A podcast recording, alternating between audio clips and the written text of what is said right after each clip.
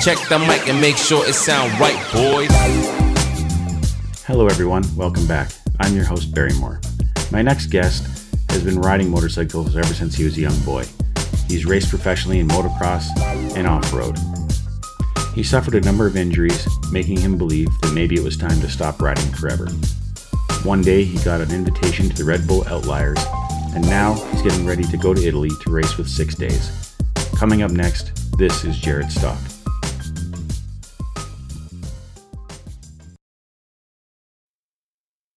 Uh, you're Jared Stock out of Calgary. Yeah, okay. Uh, it, you've done uh, a handful of these now. You've been busy. Yeah, I've been pretty busy. Uh, I've, I've got a few in the can, as they say, that I need to, to edit. Um, and then what I've noticed as I'm doing it is, while we each have an individual conversation. There tends to be, there seems to be like a, a story arc happening over top. And I think it's because I'm the same guest on every episode, whereas everybody else changes. But I, I try not to talk a lot. I try to let uh, all the guests have the the have the floor, and I just ask a couple questions, and then whatever, sit back. We just blabber on. Yeah, yeah. Well, people love to talk. yeah, especially about themselves, right? well, that and and I feel like they like to talk about the things they're interested in. Totally. Um, and passionate about. Yeah, like and motorcycles for whatever reason seems to be a, a, genre everyone's interested in. At least the people that I've been I've been talking to. Uh, sure. And you're you're big into motorcycles. Yes. Yep. Big part of my life. Yeah. Tried to How'd I tried get... to get away from them, but they, they keep coming back. The the I, I, guess the last time motorcycles tempted you was the the the Red Bull uh, Outlanders in in Calgary. Yeah, the outliers there. I outliers. Sorry. I, yeah. I did. Uh, yeah, that was one of the first uh, rides in between my last concussion where I took a few years off. Uh, and so, yeah, I was just in and out of racing and did, wasn't riding at all. But every once in a while, I thought, hey, opportunity comes, and that's a pretty cool opportunity to do that. So I jumped on that. I jumped on board, even though I probably shouldn't have. Didn't do very good. wasn't really into it at that time. So, but it was worth it. I was working downtown like two blocks away. So I was like, oh, I can't just have this going on two blocks away and not yeah. participate, right? Yeah, fair enough. And not doing well Matt doesn't matter. Like uh, as long as you had fun. Like yeah, it was cool. I mean, I don't think any other time in my life I was going to say, you know, it might have been that one opportunity that I said, hey, I rode my motorcycle downtown Calgary. And that was probably only going to happen a handful of times, if not more than once. So yeah and it was a pretty crazy track and it crazy was. conditions. Like the conditions made it a bit extreme. I think the track was going to be extreme to begin with, and then uh, the snow made it difficult, more difficult than it was, you know, going to be. And then they tamed it down. And still, like, you gotta be, you know, really into that scene and really know what you're doing. Good bike setup and driving around that wet, slippery stuff just was a bit much for me, anyways. Well, um, I listened to an interview that you had regarding that uh, that whole experience, and you didn't even have a bike when you when you signed up for it. The bike that you're on was that a, a borrowed bike or was it your bike? It was a borrowed bike, actually. Yeah, my suspension guy Ken McCurdy at TNT. He, uh, uh, it kind of all came together very, very funny. Um, you know, I thought about doing the race. You know, I was like, saw the advertisements. I'm like, that's really cool, but I'm like, I don't have a bike. Haven't been riding probably doesn't make sense to do it. And then uh, one of my contacts at Red Bull was like, "Hey, like, I think uh, this would be a cool event if you could do it. Like, I can uh, can get you registered." And I was like, "Uh, okay." You know, a big part of my life has been saying okay, and then figuring out however I'm going to pull that off, right? And so, uh, ended up uh, at the same time. Um, uh, my yeah, such guy he had a 250 XCW 2020, um, a TPI bike, and um, he's like, yeah, I'd like to build some suspension setups and you know have that be a kind of a promo. And like, if you wanted to ride the bike, we can do that. And I was like, ah, why not? Let's do it.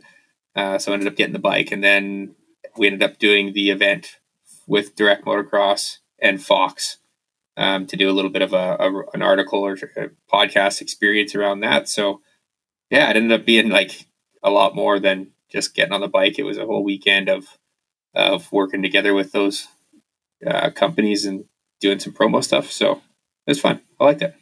That is sweet. How do you, how do you find like uh hmm, how do, how does it come around that these companies reach out to you? Like uh, you said, you it'd been a couple years since you were racing.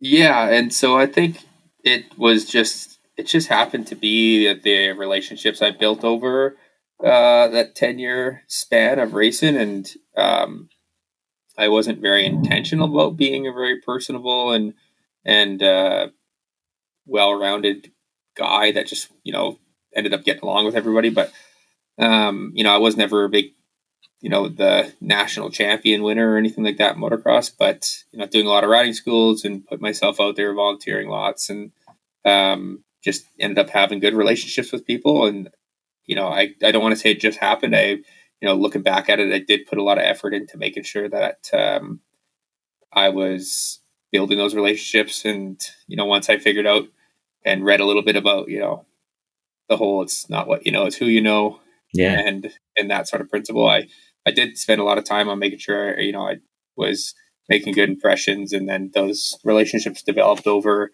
uh, handfuls of years, and um, people I think feel like they want to you know the, the the opportunity is to put you know a face behind the name or put a brand behind a name that you know people like to see. So um, those relationships really really took off. You know, with Fox is you know just trickled in years and years ago um, with a small connection there, and then you know I just ended up knowing um, Casey really well and um, and what we try to do locally. So that kind of just always worked. And then with direct motocross, um, got just some random opportunities to write articles on product testing, and you know I, I kind of had a little um, niche skill for being able to articulate some of the stories and and ideas behind some of the products that we were testing, and so that kind of took off in a in a way that uh, put me in the position now where I do all the off road testing and articles for direct motocross.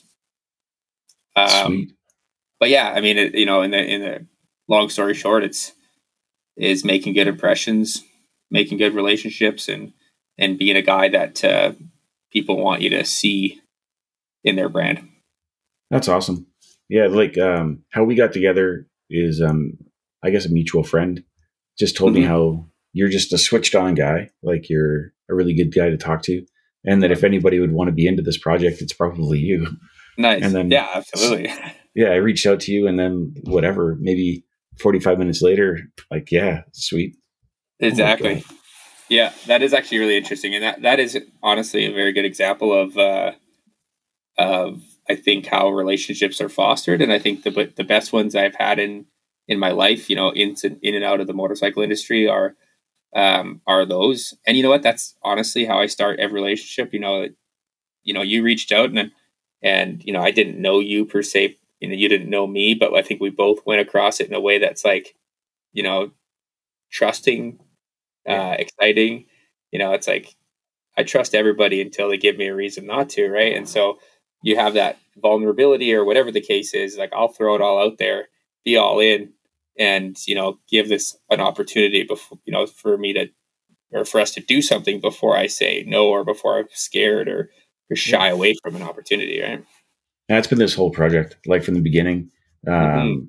I had no episodes out or anything like that. I reached out to a number of like I don't know, we'll call them Instagram influencers, and uh, I'm nobody from nowhere. Uh, like I have like 12 friends on Instagram, Right, but they're just like sure, and then uh, yeah, with no no proof of product or, con- or or concept, they're just in, and then now it's catching on. Spencer Wilton changed my my show's format. Uh, just the connection we had in that conversation just changed it all, and now it's just like moto focus. I feel bad for some of the other people who got on board early uh, because they're just gonna disappear. right, right.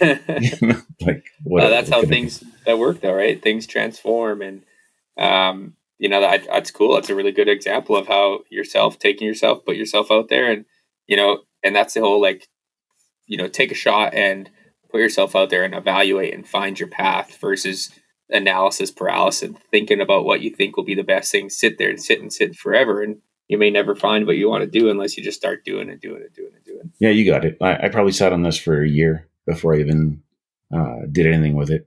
Um, not knowing who, not like I wanted to have a podcast. I didn't have a story, didn't have a voice. So I thought it'd be like the low budget Canadian version of uh, Joe Rogan, right? and uh, interview a number of people or whatever. But then, um, yeah, moto's where it's at. Like I, not necessarily dirt biking or, or motocross per se, but motorcycles for sure. Totally. Then, yeah, because they've been a big part of my life probably since I was 16, 17, right. somewhere around there. Yeah. Right.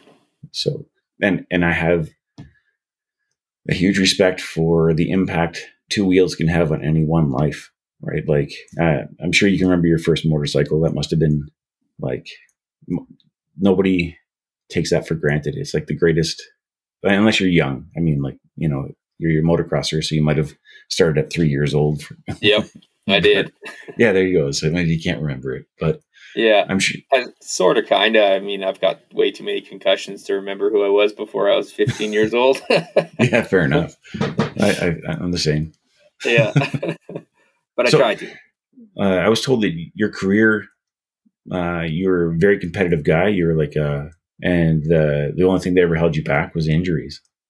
Like, yeah, for sure. I mean, I guess, um, you know, I was pretty slow to become, you know, a contender, I would say. I think when I was younger, I probably wasn't as much of a competitive individual.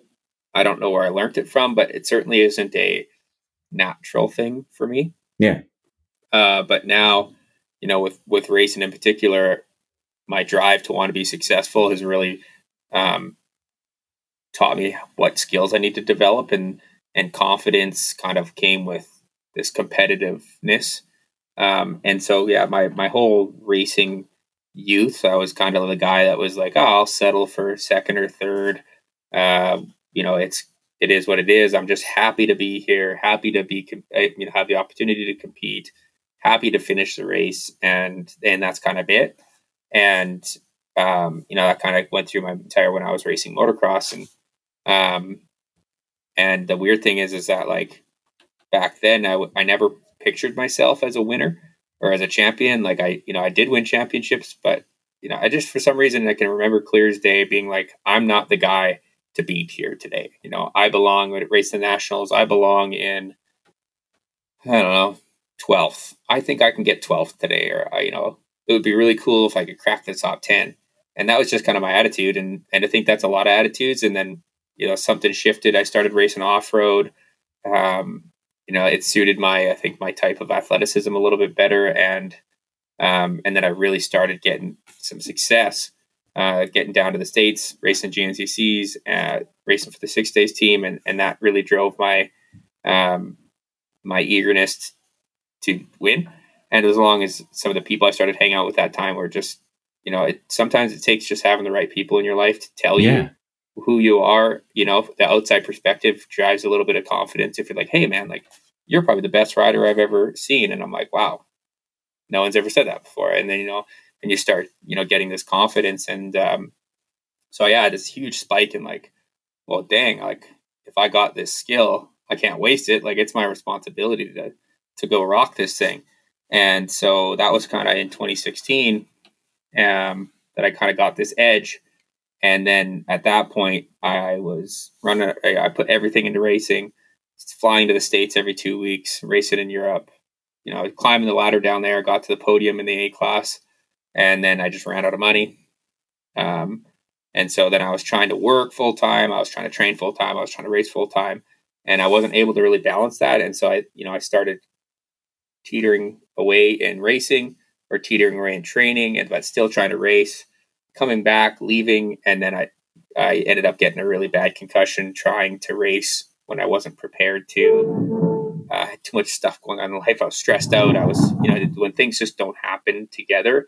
Um, you know, when when you're not focused on being an athlete and and you know being hundred percent in that arena, life tends to come around and give you an old smack and go like, if you're not if everything's not i find if as an athlete if you're not on if everything's not jiving and your you know your life's got to be good in this arena for it to excel in this arena because if you're not you're thinking about this but um, yeah so i had a really bad really bad concussion. It was probably my, you know, plus 10 or 12 or however many it was that at that time of my wow. life that just really, you know, I've had lots and I've been able to recover them from them pretty quickly when I was younger. And this one just uh, sat me down for, for a couple of years. I was uh, returning, returning, um, or cycling concussion symptoms and I couldn't get out of it. I was stressed out. I was had anxiety through the roof. I, you know, I don't know what else to really say, but lots of lots of um, head pressures and uh, just it was a weird, weird thing. And and so I kind of thought at that point, you know, I wasn't supposed to be racing, and um, that's not maybe what I was supposed to do. And it was life telling me to sit down, or we're going to force you to sit down, kind of thing. Oh, wow. um, and you know, I took that for a sign. And anyways, that you know, a couple years away from bikes, and life wasn't really getting any better. Um, I didn't feel satisfied. I struggled with like who I was, identity, all that kind of stuff. And that was back in 2017, end of 2017. And uh, yeah, and then so 2020, I ended up getting back on a bike uh, with that same urge that you know I belong and I deserve an opportunity, or you know I shouldn't say deserve an opportunity, but I feel like I do have the skill set and the I have what it takes to be, you know, one of the best in in riding off road in in in what I want to do. And so um, you know, that I got right back on here and you know, I feel better than ever, even after taking like three and a half years off of of racing. Um and um, you know, try to get back in shape, if not better shape than I've ever been. Really putting a hard focus in and and uh yeah, I, I can't really explain why you know, life put me down that path for a bit, but um, you know, I took a lot of time off. There's a lot of big gap there for me to jump back into the scene now and and think that you know I can come back, but I am in a better mentality and better spot than I've ever been, and and uh, so now I feel like I'm the right I'm the right path, and just gonna keep kind of pushing forward with that. I feel like motorcycle is a mental game. Like uh, mm-hmm. from an early age, I was taught that um, if you're not really focused on it, like don't be riding. You know, it's it's uh, if while you're on the bike you're thinking about work or the girl trouble or whatever, it's like pretty much the same thing as drinking and driving. Like you need to be present and uh, and focused. Otherwise, you're at risk. Yeah. Maybe maybe life was like you seem to be focused too much on the periphery and not enough on the motorcycle. So we're gonna let you yep. take care of that shit and then yeah. you can come back stronger. You know what? That's that's a damn good way to look at it. certainly, certainly a good way to look at it, and better than the way I've looked at it. And because I struggle with the thing of like, have I lost too much time, right?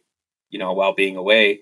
Um, but there is no definition to how long a person needs, right? It's you know, I, I can't say that I took the last three and a half years off because of whatever reason. But you're right. Like maybe nobody, I don't know the definition of how much time I needed, but you know, it was enough time for me to figure my stuff out, figure out who I am and, and where I excel and where I belong. And now I am here today. And, and I can't look back at that with regret or else it'll just kind of always be that pessimistic yeah, outlook.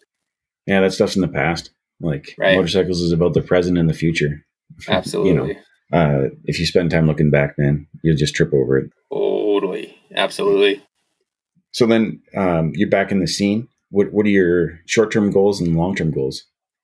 So yeah, back in the scene, I actually quit my uh, job with oil and gas downtown Calgary um, to make a move back to. Uh, I actually moved back to Medicine Hat uh, a couple oh, wow. days ago.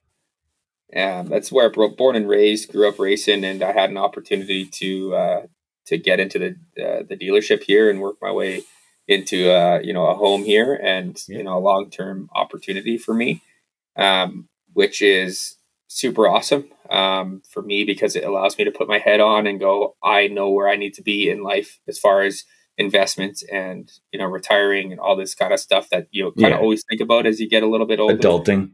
Adulting, yeah, exactly. yeah. And and I think I really needed that to lock that into you know a path in life yeah. uh, quote unquote, and so that I could also excel I'm 10 times busier with this than I, you know, was with my downtown job, but I I just can know in my mind, I can lock it in and then I can now put my less time that I had before, but it's more precise. I know where I'm going and I can schedule it in and I'm just more relaxed and I can train and ride with my full heart's content.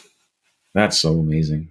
I, I guess short term short term goals is um, I've put a lot of focus on training. Um, I've combined a lot of the training that I did when I was super successful back in my uh, initial off road days, and I'm really focusing on a lot of um, training, like body specific, cell specific, how to you know be more of an endurance athlete in these longer races. So yeah. I'm really getting like really serious about training because I need you know again I'm going to check all those boxes so I don't have any excuses. Um, and then uh, as far as racing goes, like I'm not sure, you know, what I want to race around in Alberta and Canada. You know, not a lot of it interests me uh, in a, in a uh, competitive sense. Like I think I'd like to be at the races uh, as part of a bike as my uh, as part of a bike shop, load my van, have parts, do race support. I love to see people compete. I, I love to support people competing and be there uh, as a coach more than I do I think as a competitor in in the Alberta stuff and um, and whether it's motocross or off road. But for me, my heart in racing is in the GNCCs in the states. Um, it's where I really, you know, my goal to excel and and do well is there.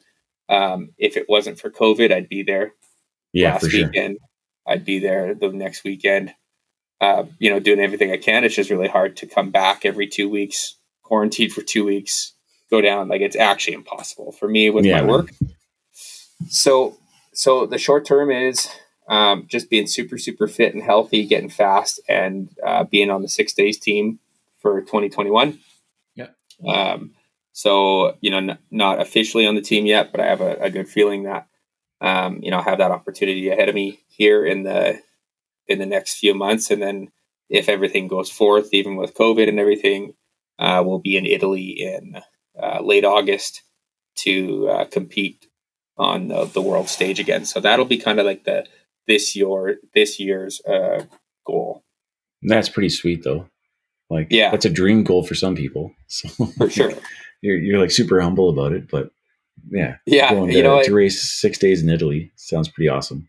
Yeah, for sure. It is honestly, it's it is kind of weird to say like, oh yeah, like yeah, I did. I have raced the six days in Italy once before, so every once in a while I'm like, ah, oh, you know, what? I kind of wish it was somewhere else. I'd like to go, but it's at the yeah. same time. Got to put it from another perspective. It's awesome you know, it's a really cool opportunity. I, you know, I got to be grateful for it. And uh, yeah, I get a really heartwarming, fuzzy feeling when I, you know, think about racing on behalf of you know a country, uh, yeah. a country that I really love, and um, uh, you know, proud to to wear the colors and, and wave the flag, and uh, you know, be one of the people chosen to do that is is an awesome feeling for sure. I'm yeah, man. I'd be pretty pat. Like I'd be stoked. I, am I'm, yeah. I'm not even good enough to fill your tank with gas. So, oh no, you could do it. Yeah, we, I understand the concept. To fill gas tanks too. So, yeah. yeah. fair enough. You need you need a roadie. Let me know. Yeah. so, um, you had like uh, a coaching. Um, I don't know. I want to call it a company, but that doesn't seem like the right term. No, that's uh, a the that's the right term. I think you nailed it. And are, are you still, I guess, now that you're medicine hat, uh, clients have to come to you? Yeah. And so actually during COVID, I put a huge focus on having an app developed.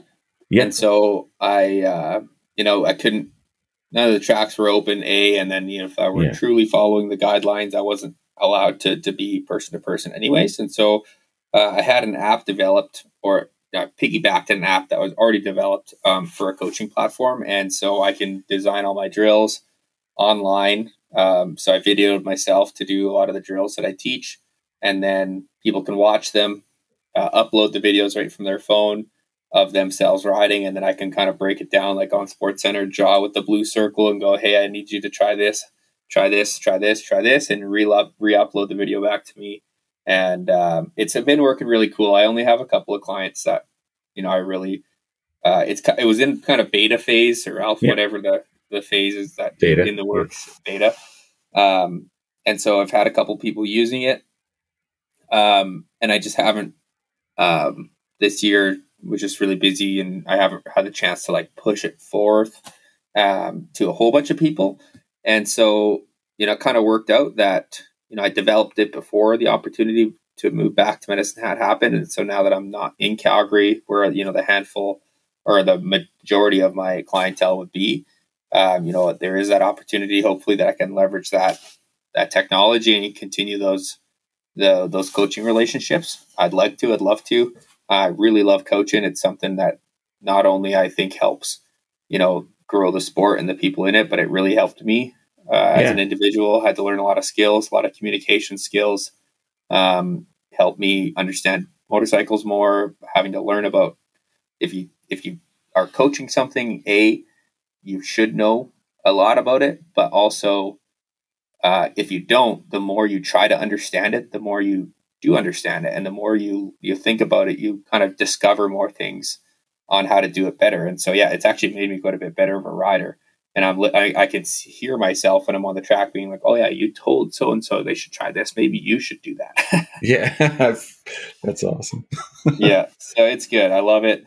Um, I'd love to do it more often. I um, it's certainly uh, something I enjoy doing. So yeah, I think there'll be you know, granted that we can do these group events and stuff like that coming up. I still will um, you know, take the opportunity to do some big group schools, uh, whether that's with motocross or off road type schools.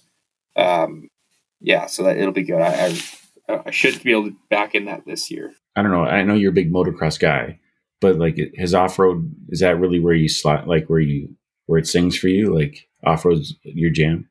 Off road is my jam and my jelly and my marmalade, all of the above. Yeah. Um, it uh, you know the faster off-road stuff. You know there, there's lots of virgins i you know we can umbrella off-road into lots of stuff. Oh yeah, yeah. Hard, hard enduro and stuff like that but for me i'm still a fast-paced adrenaline junkie you know cruising cruising as fast as i can through the trees and you know and that's kind of like the gncc it's really fast-paced stuff. Same with the six days really fast-paced stuff. Um, and so i could never ride a motocross track again and be a completely happy individual. It's, you know, my heart certainly doesn't lie within the motocross stuff anymore. Um, I'd rather, I'd sooner go into an open field and burn a grass track in.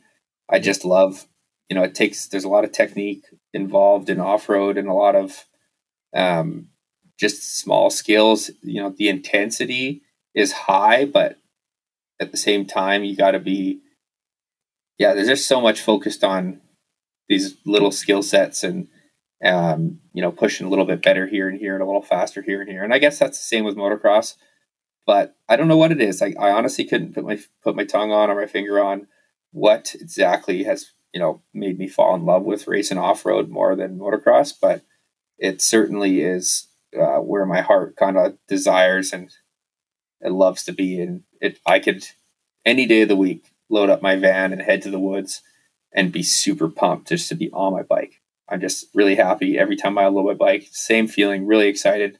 Whereas in motocross, I guess I kind of it almost started feeling a bit too like I don't know. I got stressed out easily. I was like so much commotion and action around, and it it just wasn't my personality. I guess I'm a bit more of a you know out in the woods kind of person. So that's maybe fair. that's it urban versus rural. yeah, it might be. Yeah. Yeah. Um, I don't know. I, I really don't know what it is. I it maybe it's a personality thing, and and I really do think my my skill sets on a motorcycle are just more, you know, better better tuned to you know going fast through the woods than going fast on a multiple lap track kind of thing. Yeah, it's fair. Uh, I I've never encountered a deer on a motocross track, but I have in the woods. Exactly. Down in the states, it's a real. There's way more snakes and alligators and deer and frogs and ticks. Oh, it's, it's like it's a constant threat down there. You know, life's in danger. Just I remember this one GNCC. I hopped out of the van, jumped into the back of the van, and by the time I got there, I had like three or four ticks on my legs, and I was like, Oh no, it was like my nightmare. What's a GNCC uh, event like? Uh, it is um, yeah, basically you're roll into an open field, the park, and then uh, there's a it's a three hour endurance off road race, but wide open.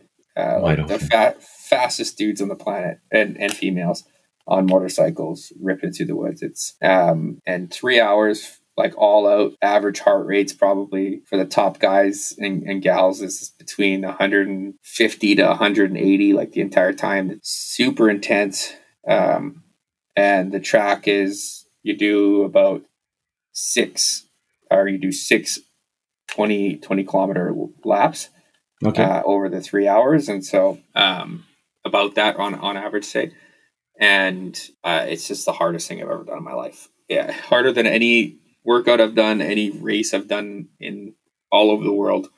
Uh, it doesn't matter what; those are the hardest races I've ever tried to compete in, and I think that's part of the reason I'm so drawn to doing them is because uh, I have this desire to want to just be so fit and fast that I can go down there and, and you know be in the top top handful of people and still not having my tongue stuck in my sprocket going into two hours and 52 minutes and wishing I'd never started this race. It's like uh, it looks intense. I, I didn't even know about GNCC, uh, GNCC until last year, last summer, and uh, uh, then I watched it and it's just like just mud and chaos Yep. oh, and so hundreds of- too. like thousands of people. Just Thousands. all in this, it's insane. We we don't Yeah. have anything like that here. We don't, and I don't, you know, we might have the interest in it to do something like that, but we don't have the land access. Like down there, it's normally all on a private private property, so they can do whatever they want. Nobody's you know gonna argue the fact because it's what they want to do with their own property. And we just don't have a somebody with property that's willing to do that likely, and then we don't have enough people that'd be willing to do that, and we certainly ain't doing it on crown land. No, they'd be pretty upset. Like, yes, that that brings me to like a, a pretty big topic that's come up a lot: the threat of land access for riders in Alberta. Uh, Totally. It seems as though, um, by our nature of just not, I guess, by our nature of assuming we always have access, there are people working against it, and one day we're going to find out we don't have it. yeah it's a terrifying thought. Um, you know this this this life with nowhere to ride and my motorcycle in the woods is terrifying. I'd move. I'd have to move. Like i wouldn't be able to live life without it it is a bit frustrating because you know hate's a strong word but i'm going to stick with it. You know what we're communicated through and to and the things we're communicated to like as as an everyday average person uh, like myself who enjoys that stuff you really got to like research and look into these things to make sure that you're on top of it will get advertised you know the latest and greatest thing on instagram and tiktok and all these things to be distracted by what actually is happening right? So i just don't think it's it's difficult you know to to have anybody be in the know of what's real and what's true and what's happening. But yeah it's it's a scary thing you know a scary thing that is happening. And i and i just don't know how much control we actually have over it you know like i'd like to see you know who actually is in charge and who's actually pulling the strings to make this stuff happen because then the guy could you know maybe understand. I i um, honestly haven't spent you know enough time to actually figure out or know what can i do you know next to being a person and an individual uh, that's you know advocating for this stuff and talking to your local governments and stuff like that to, to, to try and stand up for it. And um, you know is it really going to help when you actually you know get your your voice out there. And I remember, I think maybe I'm a bit of a pessimist with it because when I was real, real young um, in Medicine Hat growing up, we uh, I lost our local motocross track and off road riding area when I was probably yeah I don't know ten or something like that. And you know I you know my family did everything we possibly could to advocate for this for this plat this place, and we did everything. You know we showed up to the city meetings. We did everything we possibly could. We met with all the environmentalists. We met with the, the council members. We met with everybody, all interested parties. And, you know, all of our efforts went on deaf ears, it seemed like, because we Yeah. lost the track anyways. Didn't matter what we said. Like, there was never going to be a win win situation to that. And it took seven or eight years to, to lobby to get something back that was an eighth of the, the Yeah. potential of a piece of land for us to go do something on. And and you're just told to be grateful that you get something. But it's just a lot of effort goes in, and I think the people making the decisions, I don't think they actually listen or care to to what the the general people or the the, the people The are looking for. It's, exactly. They're, you know, I think money talks, unfortunately, and um, you know, whoever's pulling the strings there is there's a flow of cash that that is making the decisions, and and I don't have that cash to be making those decisions, so I feel a little Yeah, bit helpless. I, I kind of feel like our community doesn't have a big enough voice to be listened to. Um, For sure.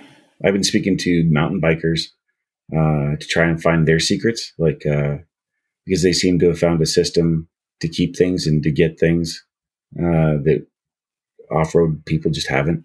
So Right. if we could steal their secret sauce, Yeah, oh, and and have you have you had any success? Is it just the sheer number of people that actually mountain bike versus in a motorsports community that they can gather that voice, or from what I understand, it's it's got a lot to do with uh, numbers, but organization and uh, them Yeah. working multiple communities coming together. Where uh, I feel like uh, off-road sports organizations are competitive, and Yeah. uh, they're not working together the way they should until it's too late. that's pretty Right. interesting. That's a that's a really interesting fact, absolutely, and I can I totally get it. You know, you look at all the people that run, you know, individual things are likely like competitive racers. Yeah, just have a little bit of a chip on their shoulder or whatever the case may be that keeps them from uniting. That's interesting. You never really put that together, but it's so funny. Like the odd time I do run into somebody hiking, you know, when I'm out riding and, you know, just on crown land, not a designated hiking trail or whatever. Uh, it's funny that because I've hiked before and whatever the case is, I'm a person that does all sorts of activities and the, the backlash you get from somebody that you run into or I come into it and I'll go, you know, I stop. I go, oh, hey guys, like enjoying your day? You're hiking? Oh, cool. Like that's rad. And where? What's your plans? What you up to? And I get stink eye and my picture taken and threatened to be reported because I'm ruining the environment. I was like, oh, yeah, yeah, okay, nice to meet you. Hope you have a great day.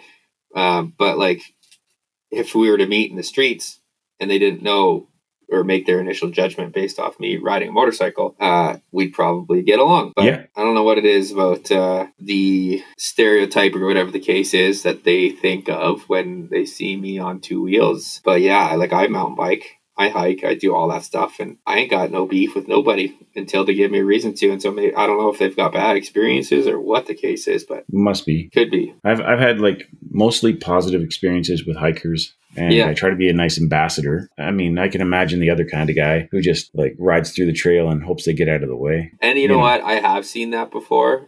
Yeah. And that just pisses me off too because we are we are one. Just Yeah. because, you know, we're we're certainly different people, you know, and I you know, if we could all see through the lens of this person is this person and their actions are their own, then we probably wouldn't have to worry about it so much. But unfortunately, like, yeah, when you're a a dirt biker and you do something silly like that, you are also, you know, putting this name across to every other person that rides a dirt bike. And that's super annoying because, you know, for me, I, I get quite upset when people do silly things on dirt bikes um, in public places because a it gives us a, a, rough name. But if if I'm with them, my reputation, my source of income in life, everything I have is built around motorcycles. So if I get a bad rap in in the community based on somebody else's actions, or you know, let's say even if I refer I refuse to do silly things, but um, you know, if I'm with people. I really push the fact that um, you know I'd appreciate if they wouldn't do these sorts of things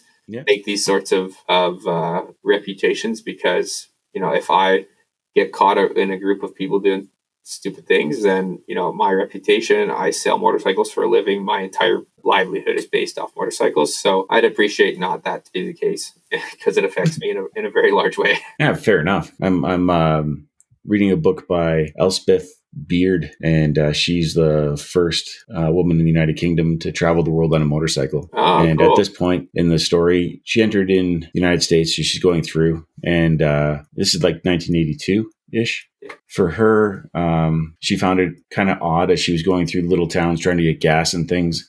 Everyone's treating her like crap until she took the helmet off, and then they could see she was a girl, and everything would switch on a dime. But basically, the uh, the attitude that motorcyclists were assholes seems to be pretty old. yeah, that is that's it.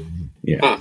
Yeah, I don't get it. I mean, we are badass. Don't get me wrong, but yeah, badass in a, in a nice way, not assholes. Exactly. Big exactly. difference. Uh, you're selling bikes now. Yeah, I uh, am back at a dealership here in Medicine Hat with uh, KTM and Yamahas. It's got to be an easy year to sell stuff since uh, no one can keep anything in stock. Yeah, it is. Um, it's it's such an interesting thing. Like it's a problem almost. You know, we can't get things. We could sell more if we had it. Um, but it's cool. I'm in. I kind of in my own little niche down here, um, far enough away from from Calgary that I don't really have the uh, the effect of that market, and so I've got to, you know, my plan down here is to create my own little community. Uh, I did it before when I was racing out of here full time and had a good relationship with the dealership, and and yeah, it's it, it's fun. It's about creating a community of people who you know passionate about the same things I am. I think it's just a good opportunity for me to do what I love to do and share it with people, and it also ends up being my source of income. So That's it's terrible. a nice little yeah, yeah, exactly, right. Um, so far, so good. I mean, I you know I've been back here for a week, and I've been wrenching on bikes all day long, building bikes, changing tires, um, selling bikes, and happy as can be. Days are flying by, and it's uh, yeah, it's like life is cruising right now. Well, you seem pretty happy. You like to look at your face. Not that anyone can hear your face, but like, yeah. But if you could, what would it look like? yeah, big, big Uh, smile.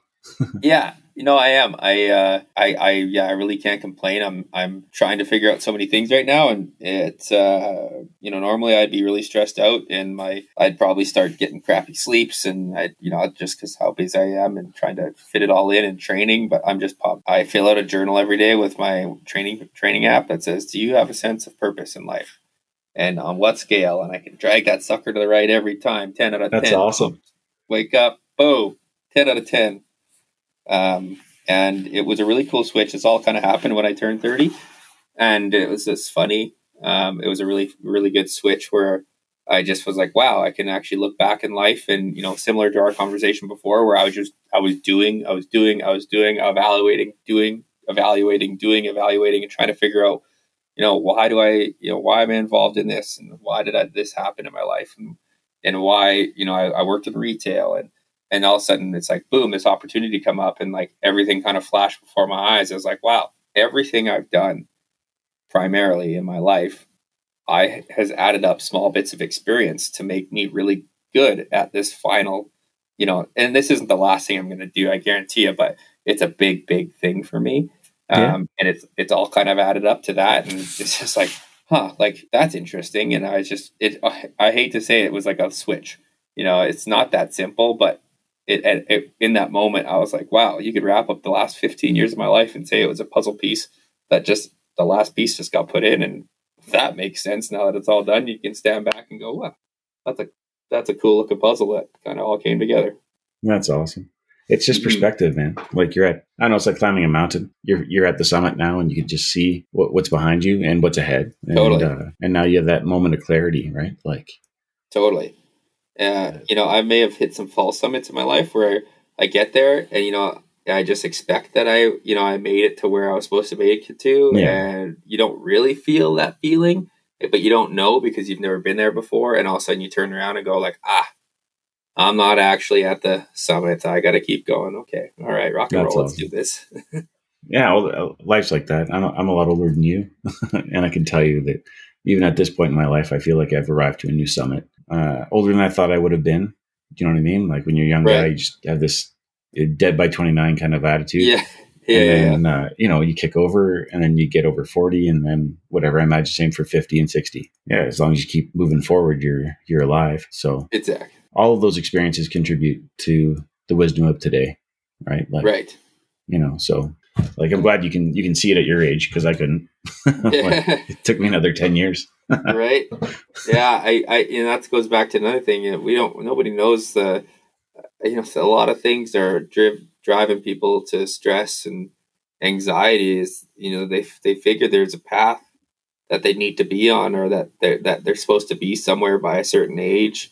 And you know for people who i know people like that and they're just stressed out and it's like ah you just got to let it go you got to let go that there's a determined set time to be somewhere or to do something um, you know wherever that image came from drop it and sit down and and define your own life and define your own patterns and paths. Um, and just because it, you know, like you said, you when you feel that, you feel good about it. And I'd rather be delusional and go, I am gonna, you know, this is my path and this is where I've been, and to be so far fetched and but feel like I'm I'm making progress towards that and I'm gonna be there and that you're pursuing that. Yeah. I'd rather be like completely out the lunch, but feel good about pursuing things in my life than be stressed out because I thought I should be uh, I should be a CEO by the time I'm 32 years old, and now I'm 30, and I'm like, oh my god, there's no way in two years I could be the CEO of a company. Blah blah blah blah. blah. Like you know, all I can think about is be delusional in creating your own life and your own happiness through your pursuits, rather than following suit to somebody else's depiction of what you should be doing. Yeah, man, you definitely need to live life on your own terms. I don't know if you try to live up to the image that I have of who you are, you're fucked. Yeah, because absolutely. like uh, whatever vision I have of it is fault free, right? And that right. sets an expectation for yourself that's too hard because you know you have faults, like totally. And yeah. and cut yourself some slack. People don't do that often enough. I, I like that. You know, I like cut yourself some slack. I I I love to take things like that too, and and dive a little bit deeper into it, like because I think there's a lot of like cliche sayings in life that are cliches for a reason, and I love this conversation I have with people every once in a while.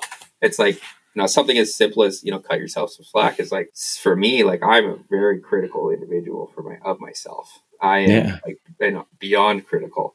And it, it was a big hindrance for me in a lot of things that i did. I still to this day i'm super critical. Not confident in certain things but when you make mistakes i used to let that stuff just bury me and dwell on it. And for weeks to the point i get like sick to my stomach uh, based on mistakes that i've that I've made, and sometimes I don't even know if I've made a mistake, but I think I made a mistake, and so I sit in this. No, that's warp. the worst. I've learned to almost detach myself from my actions in a good way, you know, not like being irresponsible and like killing somebody and being like, "Oh, that wasn't me." You know, you screw up, and yourself of yesterday who screwed up is no longer you of today.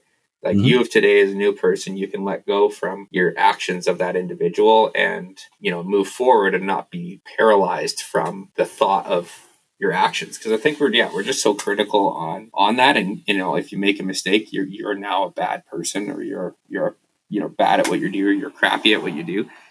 But yeah, I, I had this other moment where I just was able to learn how to detach from the person I was when I made that mistake. And again, I don't know if that's delusional, but that's how I've gone through. And I don't think it's delusional. I think it's productive. I mean, you know, the like the cliche saying, can't whatever, don't cry over spilt milk because whatever, yes. you can't can't unring a bell. Um, when that shit happens, it's happened. And like you have to trust that even if you make a mistake, before you make a mistake, you have the data that you have and you make your decision. And then there's the the moment of, of realization whether that was the best decision or the worst decision. You can't change it. None of us have a, a time machine. So Totally. Like, so you just have to live with it. And if, if you spend all your time focused on the things you fucked up on, then that's going to be the center of your thoughts. You're just going to think yeah. you fucked up all the time. Exactly.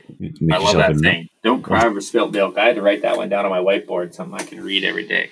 That's all right. Yeah. Yeah. Uh, that I have a gift of of uh, throwing out little lines. ah, I love it. Yeah. And anytime you hear some some good little liners, I usually feel my drive to and from the off road. Like I drive to ride a couple hours at a time right now, but like I fill it up with just thinking about the small cliche sayings in life, where they came from, and how they're still very applicable to today. My friend and I we were we drove the other day, couple uh, quite a long ways, and the entire time, like for a good hour, I was like googling common cliche sayings. And it, try fortune cookie sayings, man. Ooh, that'd be a good one too. Yeah, because they're the same thing. Yeah, just like uh, a different perspective, but it resonates because it, it has value, right? Like uh, it's just that little hallway pep talk kind of thing that you'd have with uh, a mentor, and yeah. uh, you know, just nice little tidy package. Totally. Six days, you, you've raced it. Uh, how how do you prepare for something like that, and then how do you how do you get through it? The six days is interesting because you're on the bike for you know six eight hours a day kind of thing, and you're you're driving an hour in these transfer sections where you're kind of riding at that 80 percent pace, get to a special test, and then you got to go absolutely balls to the walls for 12 to 18 minutes kind of thing. and then you got to bring your bring yourself back down to that 80% for the next hour and you get to your next special test and then go all out again for that time frame and so preparing for it i mean you just got to be able to go fast in those special tests be smooth you don't want to crash that that's where all of your time is is made up is in those is those tests the shorter the time frame you can do the the better on the scorecard kind of like golf. So you know if you want to do really well at six days as far as placing goes you've got to be fast and that stuff. Uh, if you just want to finish and I'll, i find a six days relatively I, I, don't want to take anything away from people but like relatively straightforward to finish a six days you got to stay 20 29 minutes on the on the lead t- on the course time. You can't fall back from that so granted you don't have any major uh, bike failures or anything like that it's pretty it's pretty easy to stay on time and, and finish a, a six day um, but yeah, to do really well, it just got to go fast. And so, yeah, so training for that, I've done a lot of a lot of like high intensity stuff where I can learn to get my heart rate super super high uh, in those special test moments, and then breathe, bring myself back down to being calm because you can't live at 180 beats per minute for uh, six hours on a day or eight hours on a day. You'd be so taxed. Yeah, and so it's a, lo- a lot about bringing that back up and down and keeping your mental clarity and, and being able to suffer to some degree through that day and still be able to perform in that. Um, you know, I would say six to eight hours on a bike alone without worrying on how to go fast in that is probably taxing enough for most people already. Um, just sitting there, I mean, your butt hurts. The first one I did, you just got to learn not to sit down so much in the transfer sections because it gets a little raw, you know? And then yeah, I mean it's it's kind of a mental game at that point. As long as you can go fast and stay mentally fit throughout the day, you're you're gonna do well. Uh, and then yeah, getting through it is yeah, honestly, mental game. I've um, you know, my last six days that I did, first day made a little mistake in the transfer section. I just my brain plugged out for a minute. I was just sitting down trying to regain my energy after a test and um, hit a little tree stump that I didn't see, and I was sitting down, one hand off the bar, just oh. trying to regain my uh, composure, and went over the bars, slammed into the ground, and and sprained my wrist, and was in the, in the hospital that evening, and then yeah, had to wake up the next day and just forget about it and you know tape my wrist up and pretend like nothing happened and, and, go out there again and and just perform. And i think that's that's it you know to actually get through six days you got to prepare what you can do prepare preparation you know is, is everything in that point. But once you're there all you can really do is just be mentally fit pushing through and suffering through and and just kind of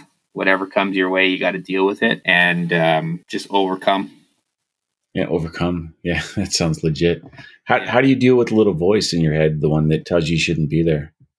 Uh, you kind of normalize it because the first time, I think that little voice lives in us every day, right? Yeah. Um, every time I ride, you know, you get into a three hour ride, that little voice comes up and goes, "Oh, like this is too hard. Like you should just turn here at the shortcut home. It's super easy um, to just go home." And had that so you just got to normalize that little voice and saying like when it comes up it's normal because if you think that that little voice is real and it, it controls what you do like it, it'll take everything you have. And so when on a daily basis i know that little voice comes up. In in fact an hour what time we got here? Two hours ago i was heading to the gym. Uh, i was having dinner with my parents and and it was a great opportunity for me to just sit and chill. But i knew i had my gym scheduled for 7:45 and in my the little head literally came or the little little voice said hey you know how easy it would be if you just skipped tonight's training session and hung out with your parents? You, you know that would be really easy right? Nobody would know. You wouldn't have to tell anybody and literally i was like who is this little person talking in my head right now? Like, and I was like, you're right. It would be, I could do it. I could get away with it. And absolutely nobody would know because I wouldn't tell anybody. And as that was going through my head, I was like putting on my gym shorts, putting on my coat, grabbing my keys, and going out to drive to the gym because I was like, yeah, that's funny. Like, but it's just an example of like, yeah, absolutely. No one would know any different besides you. And so when you learn to overcome that little voice on a daily basis, hourly basis, minutely, like however often you got to do it, it's just you got to accept that it's not that you're never going to have that voice; it's always going to be there. It's always there. Yeah. Yeah. It's always and you there. accept that and just like understand it's part of it's part of the game. uh, it's you know whatever it is as us as Homo sapiens, whatever species we are that learn to have this subconscious thought in our brain. You know, it's it's a form of protection, right? Our bodies, when we feel uncomfortable and we don't want to do things, you know, we're we're bred or you know we're uh, Conditioned. evolved, Yeah, conditioned evolved. Yeah. to to just be. We're not we're not conditioned or evolved to be spectacular. We're just to, No. we're just here to survive, you know. Yeah. And I think learning about that stuff really helped me too. You know, you can normalize that little little voice because it's not wrong. It's just doing exactly what your body was uh, uh, made and thought to do. And every time something's hard, it's gonna go, yeah, like save yourself.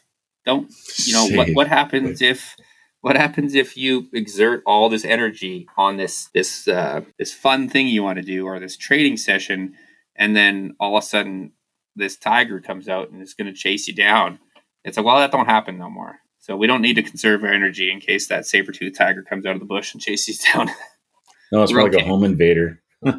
yeah exactly. And uh, we still got more. If a home invader comes to my house after a workout look up.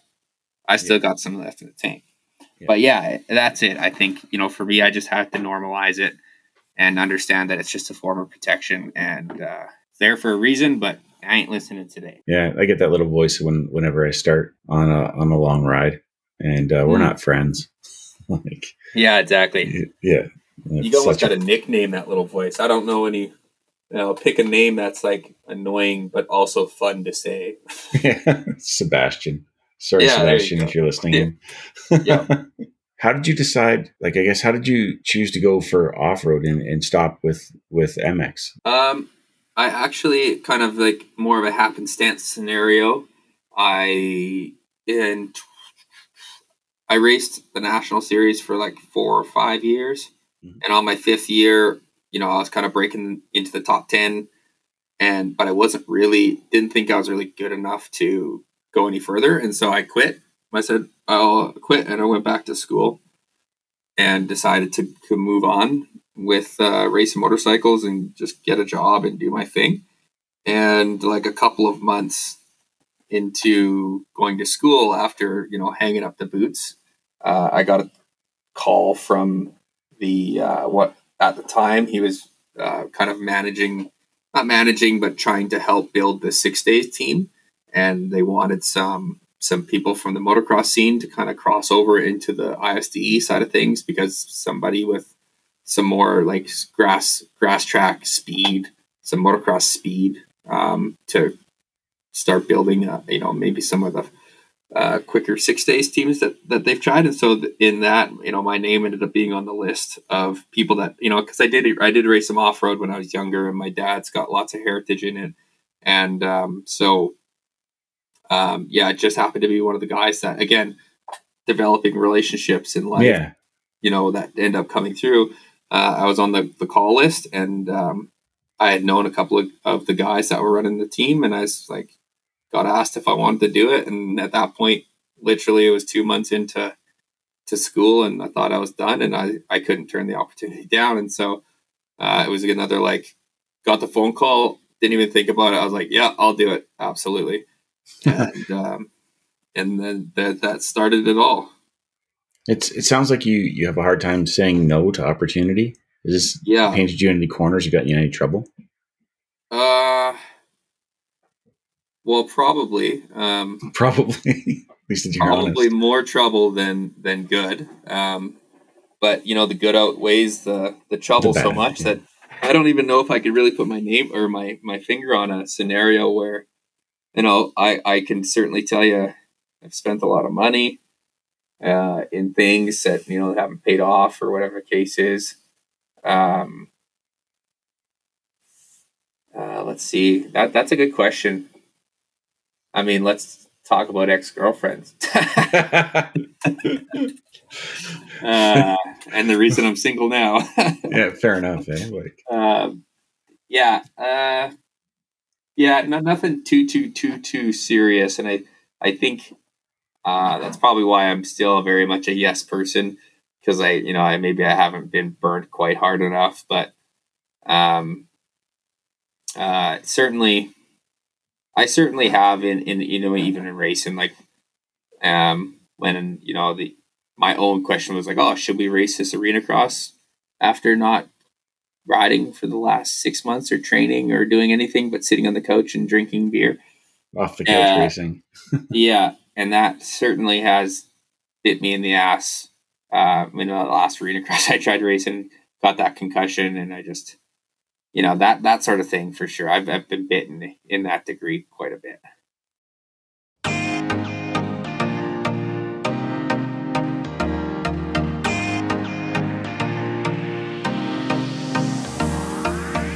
Well, that brings us to the end of another episode. I want to thank my guests for taking the time to sit down and chat with me.